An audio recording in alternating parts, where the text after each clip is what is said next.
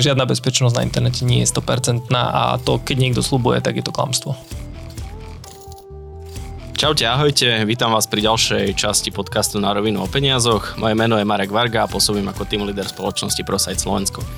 Za posledné roky sa veľa našich aktivít presunulo na internet, chodíme tam na sociálne siete, chodíme nakupovať, nechávame všade svoje údaje všetky sociálne siete ich majú veľmi radi a hlavne začali sme veľa platiť online, využívať služby online platené. A s tým vznikajú aj problémy, čo sa týka našich osobných údajov, údajov o kartách, internet banking a podobne. Preto som rád, že dnes prijal moje pozvanie Ondrej Kubovič zo spoločnosti ESET. Ondrej, vítaj. Zdravím všetkých.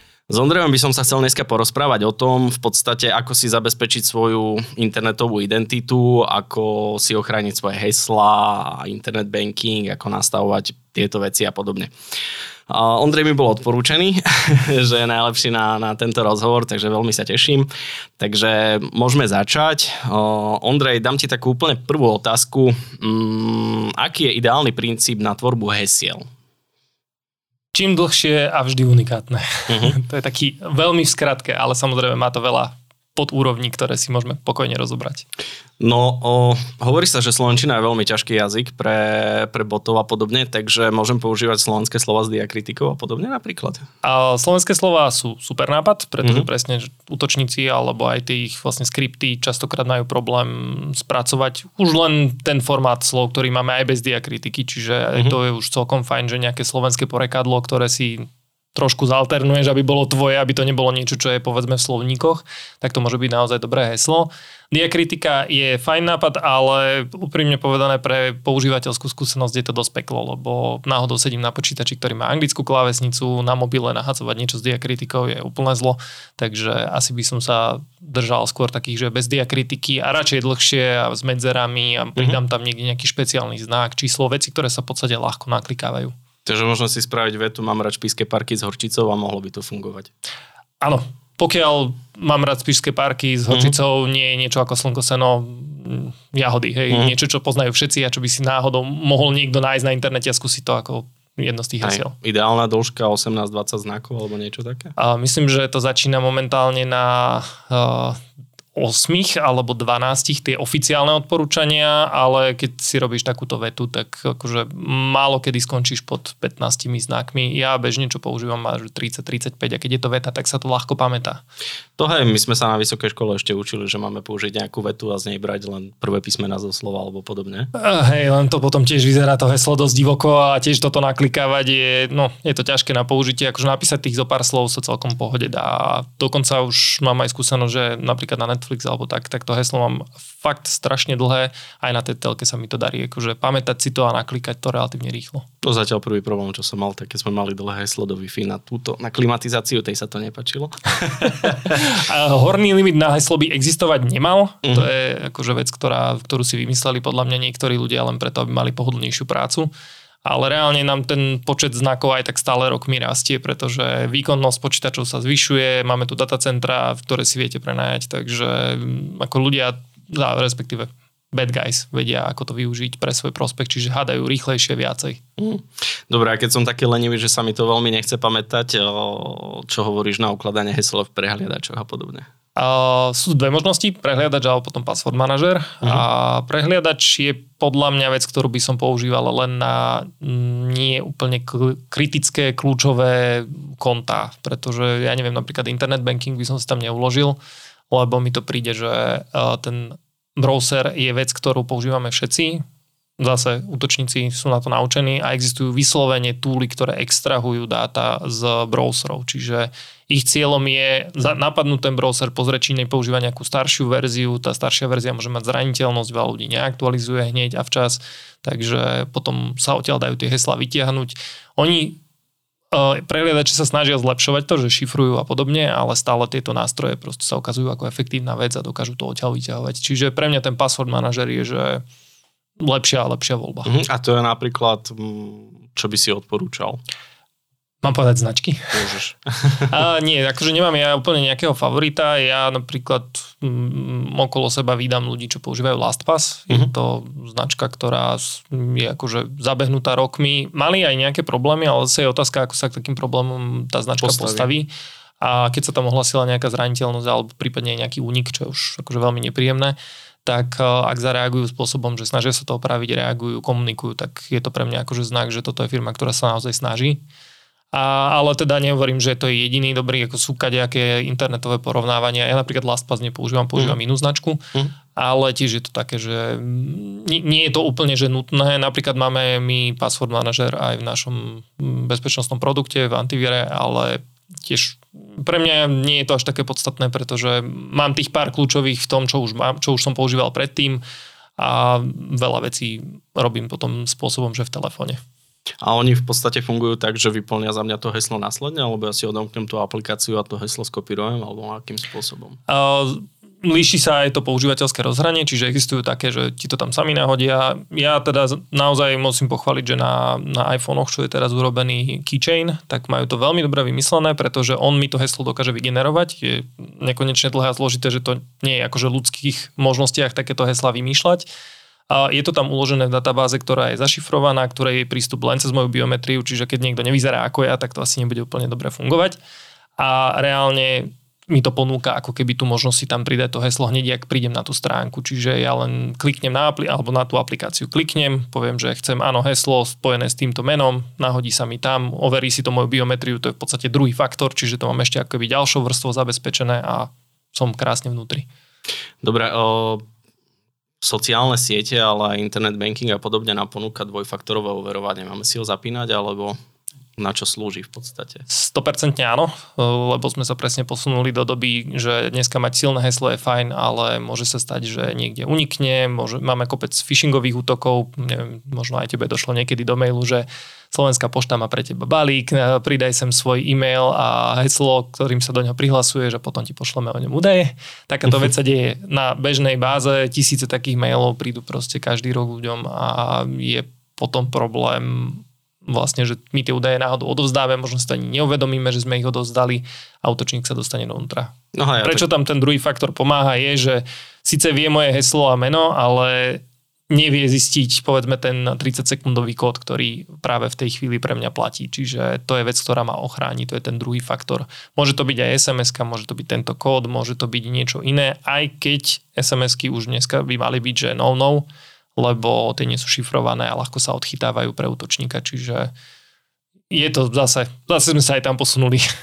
No, no hlavne si človek uvedomí, keď mu príde správa alebo notifikácia, že práve sa niekde prihlasuje, že ups, asi som spravil chybu. Presne tak. A hlavne v tej chvíli sa nič nestane, keď mám ten dvojfaktor, lebo viem, že sa ten útočník nevie overiť. Čiže aj keď sa pokúsil prihlásiť, pre mňa to len znamená zmeniť okamžite heslo a v podstate nič sa nestalo, nikto mi peniaze nezobral, nikto mi nehekol účet. Ako viem, napríklad príde mi tá správa, ako sme sa bavili, alebo ako si spomínal, z banky alebo zo sociálnej siete, ako viem zistiť, či to není phishing alebo niečo podobné? Je tam viacero znakov, ktoré to môžu naznačovať. Keď sa bavíme o e-mailoch, tak veľakrát nejaké také generické oslovenia a hlavne to, že sa útočník snaží ma presvedčiť e, nejakým motiváciou strachu, hej, že on, on ma straší. A, a je to väčšinou o tom, že tvoje heslo okamžite expiruje, prídeš o peniaze a tvoj balík sa pošle náspäť od osielateľovi, keď hneď nezareaguješ. A pre veľa ľudí je toto akože stres faktor, ktorý vyvolá tú reakciu, že okamžite odovzdám tie údaje. Nezlaknúť sa, byť pokojný. Väčšina, nie väčšina, ak ste seriózna firma, tak proste si toto nikto nebudete pýtať. To platí o bankách, to platí o operátoroch, to platí proste o všetkých takýchto serióznejších firmách. A tým pádom toto je dobrý faktor, ktorý si všimnúť pri tých mailoch. Druhá vec je, že keď idem na tú stránku, môžeme si všimnúť, že tam nesedí URL adresa. Lebo oni sa snažia tam vždy niekde prepašovať, povedzme, že pošta, alebo prepašovať tam nejaký názov toho operátora. Ale vždycky je to v spleti nejakých divných znakov alebo niečoho a vidíme, že to nie je tá doména. Doména toho operátora alebo tej firmy je to, čo je pred .sk alebo tou hlavnou doménou, čiže com, sk, org, podobné veci, tak tam sa treba pozerať to posledné, to je doména. Ostatné všetko predtým si môžete v podstate robiť, aké chcete. Uh-huh. Dobre. Um, Teraz je modné, aj keď sú už lacnejšie dáta, všetci robia Wi-Fi siete, alebo aj keď už máme lacné dáta aj všetko, ale v kaviarni chceme Wi-Fi, všade chceme Wi-Fi.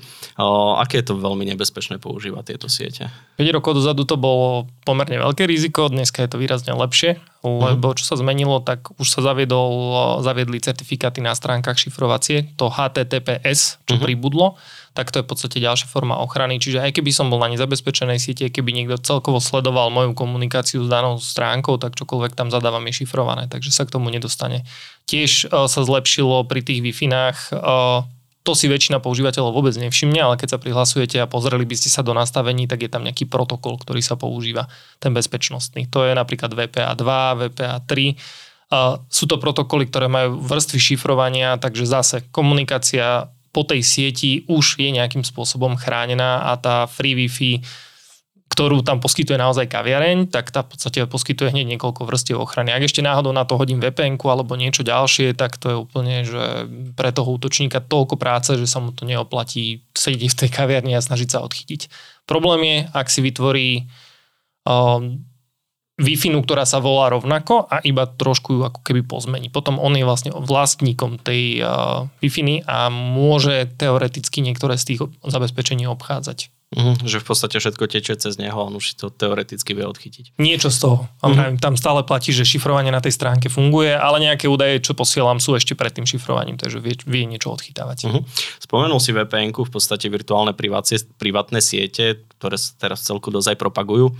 Um, Jedna výhoda je tá, že sa tvárim, že som v inej krajine, druhá výhoda je tá, že by som mal mať šifrovanú komunikáciu, aj keď som na verejnej sieti, ako veľmi to pomáha, ale respektíve čo z toho je marketing a čo, čo z toho je pravda, čo sľubujú.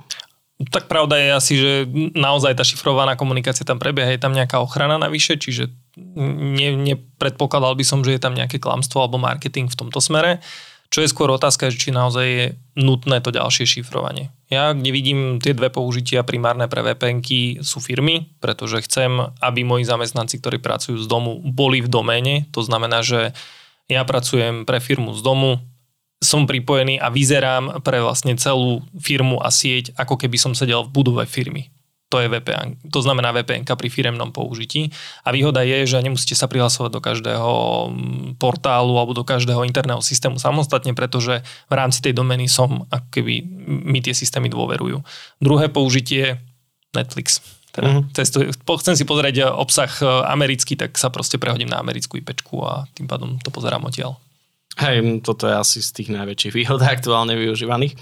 Uh, dobre, alebo ešte keď je človek nejakej nie veľmi demokratickej krajine, tak v podstate vie pristupovať k tým obsahom, ktoré Pravda, sú to som, to som tiež mohol spomenúť a možno, že práve náš kontext mi to trošku vybíja, že u nás to až také nutné nie je, ale presne keď žijem v nejakom autoritárskom režime a chcem sa chrániť, tak tá vpn môže byť fajn. Háčik je, ak tam tá vpn pôsobí oficiálne, tak uh, je to stále len firma, je to poskytovateľ, ktorá alebo ktorý pôsobí na tom trhu. Čiže musí splňať nejaké regulačné pravidlá, musí v podstate zodpovedať niektorým úradom, čiže aj niektoré tie vpn môžu byť e, o tom, že príde za nimi povedzme FBI alebo niekto, oni musia odovzdať všetky údaje, ktoré majú, pretože im to nariaduje súd a právo, takže oni nemajú na výber. A v tom prípade asi pre toho disidenta možno skôr nejaká, nejaký Tor alebo niečo dark webové, lebo tam naozaj dochádza k tomu šifrovaniu na trošku iných leveloch a úrovniach, čiže tá anonymizácia je ešte lepšia. A už si spomenul toho Tora, to je v podstate prehliadač alebo niečo podobné? Je to niečo ako bežný prehliadač, čo používame, ale s tým rozdielom, že on nepristupuje iba na tie bežné stránky, vie pristupovať aj na ne, na takom tom akože povrchovom webu, čiže všetko nejaký povedzme medium alebo hoci čo, čo si otvorím, ale otvára aj špeciálne stránky s koncovkou .onion ako cibula a cibula je to preto, lebo to má viacero úrovní zabezpečenia, vlastne je tam niekoľko krokové presmerovávanie, čiže ja skáčem medzi tisíckami rôznych počítačov a vyberem si vždycky nejaké tri počítače, cez ktoré ako keby ten môj signál, tá moja žiadosť prejde. No a tie tri počítače vlastne vždy vedia o sebe len dva medzi sebou. Čiže nie je možné ma dostopovať naspäť od, toho konečné, od tej konečnej stránky ku mne, pretože tam chýba keby priame prepojenie. No a ešte krásna vlastnosť Toru je, že po každých 10 minútach sa tie tri počítače zmenia, takže je pre niekoho, kto to chce ako keby povedzme časovo zneužiť, že má dostatočný výkon, tak bude to robiť, bude sa snažiť prelomiť tú ochranu, neviem, hodinu alebo dve, tak mu to je tak na nič. Že to už je také najvyššia najvyšší paranoid pack, hej, keď sa pripájam na internet. Je a aj pri Tore už boli prípady, kedy sa ukázalo, že to nebolo úplne 100%. Nič, nie je, žiadna bezpečnosť na internete nie je 100% a to, keď niekto slubuje, tak je to klamstvo. Dobre. Mám podozrenie, že nejak sa moje prihlasovce údaje dostali niekde vonku, viem nejak zistiť, či som mal nejak prelomené, alebo nejakým phishingom sa ku mne dostali, alebo chýbou zabezpečenia toho daného webu, moje údaje. Existuje jedna veľmi dobrá stránka, ale asi to budeš musieť potom dať do nejakých komentárov. Poďte to do linkov určite. Uh, volá sa Have I Been Pond a je to um, vlastne stránka, ktorú vytvoril jeden bezpečnostný výskumník, ktorý sa tejto téme venuje dlhodobo čo bol vlastne jeho popud je, že za posledné roky uniklo obrovské množstvo hesiel na dark web a sú to normálne celé kolekcie, kde ja neviem, 10 miliard hesiel alebo 5 miliard hesiel a to akože na, na, naozaj veľké čísla. A teraz človek presne, aby sa v tom prehrabal, no tak keď niekto nie je akože ITčkár, researcher alebo niečo, tak sa v tom len tak ľahko nezorientuje, tak vytvoril stránku, ktorá sa v tom vie prehrabať. A on vlastne updateuje tú databázu a pridáva tam nové a nové úniky, ktoré sa objavujú. Tie už mu ľudia začali samozrejme posielať medzi časom, keďže sa služba osvedčila. No a vlastne funguje to tak, že si tam napíšem svoju e-mailovú adresu, nie heslo, heslo, keď tam zadáte, tak to je že nič, to, to nič ne, nevráti. Ale e, tá e-mailová adresa áno, čiže keď sa objavila v niektorom z tých e, líkov alebo tá z tých uniknutých databáz, tak e, mi to povie, že áno, toto meno prihlasovacie uniklo v tomto, v tomto, v tomto, v tomto prípade. Dokonca niekedy to aj priradí ku konkrétnej službe. Napríklad jeden z mojich mailov mi do dneska vyhadzuje, že moje Last.fm heslo je slabé, respektíve prelomené. Ja Last.fm nepoužívam a nemám už roky, ale stále to tam svieti, lebo je to v tých únikoch. Mm-hmm. Dobre. Keď si vezmeme, takto existujú nejaké všeobecne nebezpečné weby, na ktorých sme nemali nejak navštevovať ako lajci, alebo ako bežná populácia? Ja by som povedal, že sa oplatí počúvať prehliadače. Lebo my máme taký dosť zlý zvyk z posledných rokov, ešte aj tí cookies to dosť zhoršujú, že klikáme na všetko OK, OK, OK, len mi proste ukáž tú stránku.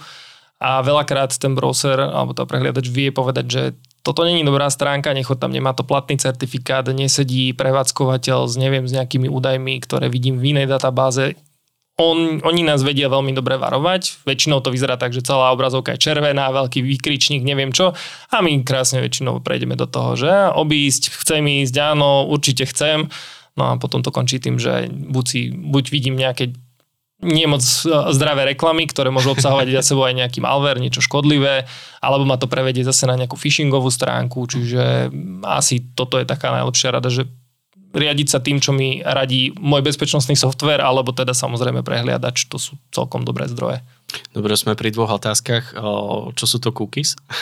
Uh, cookies sú také ako keby malé súboríky, ktoré sa ukladajú u mňa s nejakým nastavením danej stránky, ktoré používam. To je napríklad, prihlasím sa do Facebooku, tak lokálne u mňa sa uložia údaje o tom, že aké sú moje prihlasovacie dáta a tým pádom sa nemusím znova prihlasovať. Plus je tam uložená aj tzv. session, to znamená, že teraz si sa prihlásil, máš to aktívne, neviem, teraz posledných 10 minút, takže vieme, že z tohto počítača si to určite ty si autentifikovaný, vieme, že to je safe.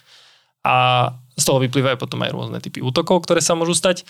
Čo je krásne na cookies je, že oni slúžia aj na to, že sa cez to zbiera strašne veľa údajov o tom, čo robíme na stránkach, čiže keď si sa pozerám do ľavého horného rohu, neviem, klikám si na niektoré linky, ako som sa správal, čo som robil, čo som si nastavil, chcem to mať v tmavej farbe, tak to všetko sa ukladá do tej kuky a posiela sa to samozrejme tie údaje o tom mojom správaní, tie metadáta, tie už idú potom ďalej a aj sa predávajú. Robia sa z toho balíčky, balíček sa posunie ďalšej firme a ďalšej firme a ďalšej a nakoniec sa to už stratí niekde v online svete. Ako sa vraví, užívateľ je produkt, keď je to zadarmo? Presne tak. Dobre, a druhá otázka, spomenul si phishing, už sme ho spomenuli asi dvakrát dneska, tak čo je to vlastne za, za činnosť? Je to typ útoku, ktorý väčšinou nevyžaduje nejaké veľmi hlboké technické znalosti. Vie si to v podstate, je to len o tom, že napísať šikovne nejaký dobrý e-mail, ktorý, ktorému človek uverí. Najčastejšie útočník sa vydáva za nejakú legitímnu inštitúciu, presne tvárim sa, že som pošta, tvárim sa, že som banka. Robím to tak, že používam ich loga v tom e-maile, farby, snažím sa tváriť, že sa podpisujem, že som z nejakej pobočky, dávam tam nejaké kontaktné čísla, veľakrát sa používajú legitímne údaje ukradnuté ako keby zo stránky toho, toho poskytovateľa. A v tom maile je v podstate buď odkaz na nejaký web alebo formulár, kde zadám svoje prihlasovacie údaje, osobné údaje, čiže môže to byť moja domáca adresa, telefónne číslo, ďalšie e-maily. To všetko je akože hodnotné a dá sa to používať rôznym spôsobom, potom sa to predáva kde kade na internete a končí to tak, že je plná schránka spamu alebo niečo podobné.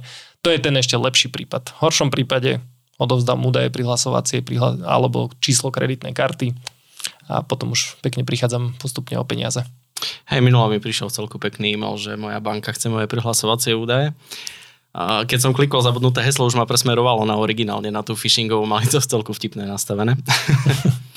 Dobre, keď už som sa stal obeťou, napríklad buď phishingového útoku, alebo mám zamknutý počítač, ako mám ďalej postupovať? Phishing je prípad, kedy záleží od toho, kedy si to uvedomím. Ak si to uvedomím v bode, keď mi ukradli peniaze, no tak tom už sa pohybujeme vo fáze, že treba kontaktovať policiu, ide tam potom o tú výšku škody a s bankou sa to rieši. Tá potom overuje, či boli platby autorizované, neautorizované, keď sa nejaké peniaze stratili. Čiže tam už potom človek je na takom veľmi nepríjemnom, v takej už nepríjemnej polohe ak je to len vo fáze, že a klikol som na niečo, niekam som niečo poslal, že fú, idem rýchlo zmeniť hesla, tak to je akože asi tá prvá reakcia, dobrá reakcia, že aj keď si to uvedomím, možno dve minúty potom hneď rýchlo zmeniť hesla, zapnúť dvojfaktorovú autentifikáciu, overiť, že je všetko tak, jak má byť. A to, to je to, čo mi pomôže.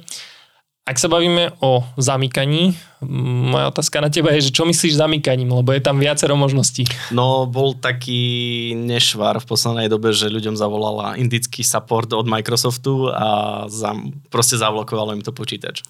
To je jedna možnosť, to sú tzv. tech support scams a vydávajú sa v podstate za presne Microsoft alebo nejakú veľkú technologickú firmu a povie mi, že v mojom počítači je nejaký strašný vírus, neviem, čo mi tam vystrája a že keď mu dovolím sa pripojiť na diálku, no tak potom mi on všetko poukazuje, opraví, samozrejme, není problém, nainštaluje mi tam, čo potrebujem.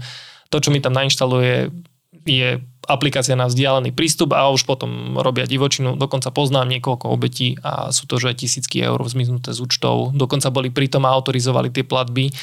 A človek si povie, že to by som v živote neurobil, ale zase to je situácia, v ktorej oni vedia chodiť, vedia vystresovať toho človeka, vedia ho donútiť a naozaj ani to nie je niečo, za čo by sa človek mal hambiť, proste to riešiť, to je normálny útok, zločin, jednoducho treba to brať takto. Lebo pri zamykaní existuje ešte iná alternatíva a to je ransomware. Neviem, či sa k tomu chcel potom časom Môžeme dopracovať. Lebo ransomware je iný nešvar a to nepríjemnejší, lebo on e, buď zamkne obrazovku, stále dobrý prípad, s tým sa dá celkom dobre pracovať, alebo zašifruje dáta. A keď zašifruje dáta, tak tam už je potom otázka, aký dobrý šifrovací algoritmus použili. Ak zlý, tak tie dáta môžu byť úplne zničené už v tej chvíli. Ak lepší, tak e, sú možno, že možnosti, ako to obnoviť a keď nie sú, tak jedine potom platiť im e, za výkupné vlastne za odšifrovanie. Čo samozrejme neodporúčame, lebo to je ako keby ste platili nejakému lokálnemu dealerovi drog alebo niečo podobné a pomáhate mu potom fungovať ďalej. Takže toto je vec, ktorej by som sa skôr vyhol. Uh-huh. O, dobre, takže aj také odporúčanie zalohovať dáta? Určite, určite a dokonca viem, že v tých otázkach, keď som ich predtým poslal, bolo, že či cloud alebo offline. A cloud aj offline, ideál. Mať to aj tam, aj tam, akože neviem, či by sa ti to chcelo udržiavať takýmto spôsobom. Zatiaľ som dosť paranoidný, takže to mám aj aj. A ten cloud má nevýhodu, že to dávaš do rúk niekomu, koho nepoznáš, nejakej veľkej korporácii, firme. Majú to na nejakom serveri, ktorý niekde existuje fyzicky, takže zase nie je to, že v oblakoch to lieta. Výhoda je, že keď sa náhodou aj s tým backupom tam niečo stane, tak respektíve s tou zálohou, tak uh, je tam vždycky záloha, zálohy, zálohy a oni sa snažia to aj ako keby časovo ešte nejako udržiavať, čiže 30 dní si vieš obnoviť všetky súbory, ktoré tam boli predtým, aj keby si niečo náhodou nechtiac sám zmazal. Čiže tam sú nejaké mechanizmy, ktoré ťa chránia. Stojí to peniaze, extra a ako vravím, dávaš to do rúk niekomu, že keby náhodou teraz hackli, bol by príklad, hej, povedzme Apple Cloud, tak e, sa môže stať, že potom niekto vytiahne vo veľkom tie dáta a budú tam aj tvoje a bude sa to niekde predávať a boh vie, čo sa s tým bude diať. Apple Cloud nič také nemal, akože nechcem tu teraz nikoho z ničoho obviňovať. A ten offline backup je akorát pra- pracný. Akože zaplatíš raz za nejaký disk, ktorý máš u seba, ak sa náhodou ten disk pokazí, tak o tie data prídeš tak či tak. Čiže mať dva offline disky Mám napríklad, tri. alebo áno, existujú ešte také, že sieťové disky, kde sa to môže ukladať v podstate tvoj súkromný cloud, ale už aj na to existujú ransomwareové rodiny, ktoré potom to idú, takže uh, má to svoje výhody, nevýhody a treba si vybrať to, čo ti najviacej vyhovuje. Ja osobne som napríklad fanúšik tých offline záloh a presne robiť si radšej, že dva alebo tri disky, veď na noc to nechám pustené raz za čas a mám tam zazalohované väčšinu tých dát, aj to je vec, ktorú môžeš robiť, že si selektuješ, čo je zaujímavé, čo chceš mať zachránené, čiže fotky z dovoleniek asi áno, lebo to už nikdy neobnovím, ale ak prídem o nejaké dokumenty z práce alebo povedzme aj súkromné, tak väčšinou to nie je nič také úplne kľúčové. Čo, no nie je tam taká chýbalo. veľká emócia za tým. Hej, a ešte napríklad aj veľa vecí, ktoré máme dnes elektronicky, stále existujú v papierovej forme niekde na úradoch alebo v banke alebo tak. Čiže keď prídem o nejaké zmluvy kvôli šifrovaniu, no, tak sa nezblázním, akože nie je to nič, čo by mi chýbalo. Uh-huh. No keďže, e, keďže si zo spoločnosti ESET, vy máte viacero tých produktov, vedia mi tie produkty pomáhať aj v týchto záležitostiach, napríklad tie heslá alebo obrana proti zašifrovaniu počítača a podobne? A máme na to viacero produktov, ktoré riešia rôzne problémy, ale v zásade, keď si akože kúpiš ten bežný antivírus, ktorý máme, bezpečnostné riešenie, to už teraz voláme, pretože to má oveľa viacej vrstiev a chráni nielen pred vírusmi, ale milión inými vecami, tak ťa chráni presne pred spamom, pred phishingom, dokáže má, má zabudovaný password manažer, čiže máš tam možnosť ako si bez, bezpečne uložiť a vytvárať heslá, je tam ochrana aj pred ransomwareom, čiže keď náhodou niečo začne šifrovať tvoje dáta, tak tie minimálne upozorníme, že tu sa deje niečo divné. Šifrovanie dát není len zlá aktivita. Hej, môžeš si aj sám chcieť zašifrovať celý disk a máš ochránený svojim heslom ako ďalšiu formu ochrany, ale nie je to akože niečo, čo sa možno deje úplne na bežnej báze, takže radšej na to upozorniť, že aha, tu sa niečo deje a ty povieš, že áno, to som ja. Čiže aj takéto veci vieme riešiť. Vyskakovacie okno a Ideálne, keď bude červená, zase poviem, a však toto nemusíme riešiť, jak na webe. OK, nevadí, môže byť. Ale ako vravím, sú tam aj akože iné typy škodlivej aktivity, ktoré zastavíme. Akože malware dneska robí všetko možné od krádeže dát cez uh, využívanie tvojho počítača na ťažbu kryptomeny alebo na to, že pristupuješ cez tvoj počítač niekam inám, čiže môžeš byť ty vyzeráš ako útočník, ale v skutočnosti len tvoj počítač je hacknutý. Čiže tých možností je dneska naozaj nespočetne. Uh-huh. Mal som ešte jednu otázku, ale som sa stratil v myšlienkach. Dobre, uh, to bola moja posledná otázka k dnešnej téme. Ďakujem ti, Ondrej, že si sa s nami podelil rady. Veľmi rád. Ďakujem. A dúfam, že sa po tejto epizóde budeme všetci bezpečnejšie správať v online priestore a netreba zabúdať, že čo máme zadarmo, tak uh, tam sme produktom my. Takže platené služby majú nejaké tie výhody, nemali by sme mať až potom také veľké problémy. Dobre, moje meno je Marek Varga a sprevádzal som vás dnešným podcastom na rovinu o peniazoch. Podcast sponzoruje spoločnosť ProSite Slovensko, za čo im ďakujeme. Ak by ste mali nejaké zaujímavé témy alebo potrebovali ste poradiť v oblasti financií alebo podobne, kontaktujte ma na marekvarga.prosite.sk. Môžete nasledovať na Facebooku, Instagrame alebo na našom webe na rovinu online. Po prípade nám môžete dať odber v podcastových aplikáciách. Ďakujem vám veľmi pekne za dnešnú pozornosť a užite si ešte zvyšok dňa. Ahojte.